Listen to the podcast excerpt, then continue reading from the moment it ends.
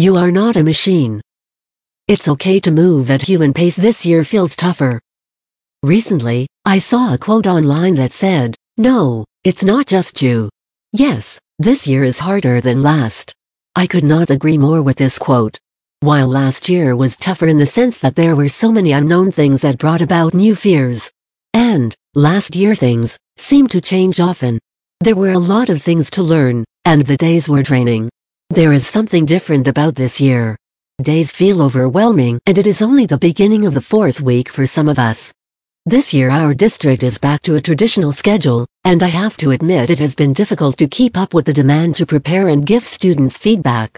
Last year events continued to be cancelled or slowly eased into. This year, many things are back, and while it is amazing, it is also tough to go back to a packed schedule. No matter what year it is, the beginning of the year is always tough. Some of the days feel like everything, but work has to go.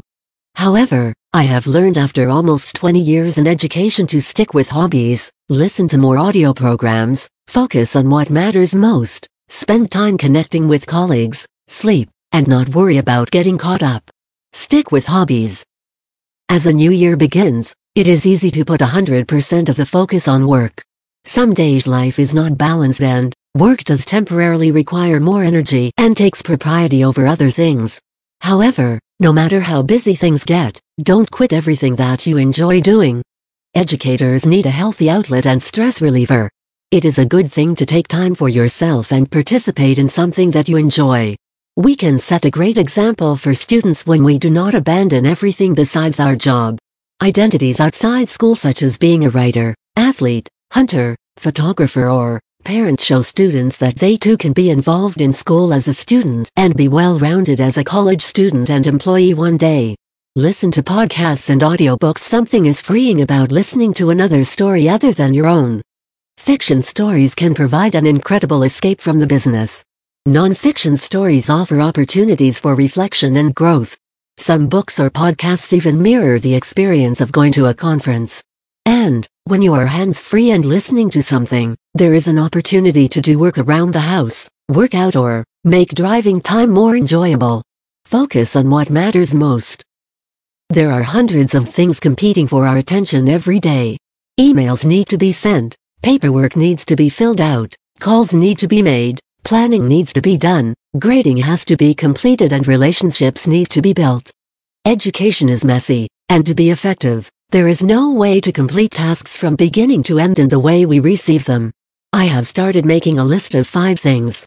I ask myself, what five things matter most today?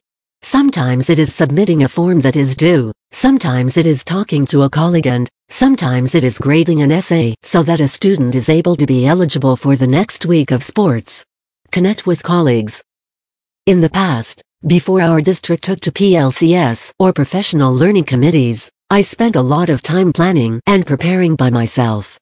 However, the last two years have given me the opportunity to be in a new school and position and granted me a fantastic department of people. Collaborating offers a starting point and an opportunity to work smarter and not harder. Often I find when I talk about what I am doing, it feels less overwhelming and, I even form a few new fresh ideas in my mind about how to approach challenges. Sleep. Sometimes a full schedule is inevitable for a season, there are days when it is not entirely possible to cut many things out. How is it possible then to keep going? Prioritize sleep. It might not be 9 hours, but look for opportunities to rest. Stagger the week so that some days you get up early, some days you sleep in a little longer and focus on a bedtime. I have heard the recommendation of setting the alarm to go to bed so that a person is not tempted to stay up. Sometimes a 15-20 minute nap can do wonders. Sleep sometimes feels like an area that can be neglected. While this might be true for a week or two, there is a point where it catches up with us and demands to be taken seriously. Cut up is a myth. Life is a journey, and there is no way to reach an ultimate destination if you are here on Earth. The minute you are caught up on one thing, it seems like there is something to finish in another area. Do not spend time focusing on getting to a point where you are done, but rather a place where you can begin tomorrow. Some days do not start perfectly, and it feels like I am barely stringing enough minutes together to finish evaluating essays or planning bell work. However, I have found that I try to do the best with whatever I am able to. My goal is often to beat yesterday with energy, a new way of explaining things, or an opportunity to make a connection or build a relationship. It is okay to be human. It is okay that each day looks different from the last one. It is okay that our best is different each day. Because we are human and not machines, we are not quickly replaceable. It is important to take care of our physical, mental, and emotional health by not giving everything and utilizing various strategies to be effective throughout the day. Embracing the journey is about recognizing small wins along the way. Thriving each day includes hanging on to the things that separate us as people from machines that can do five times the work but miss out on the richness life has to offer.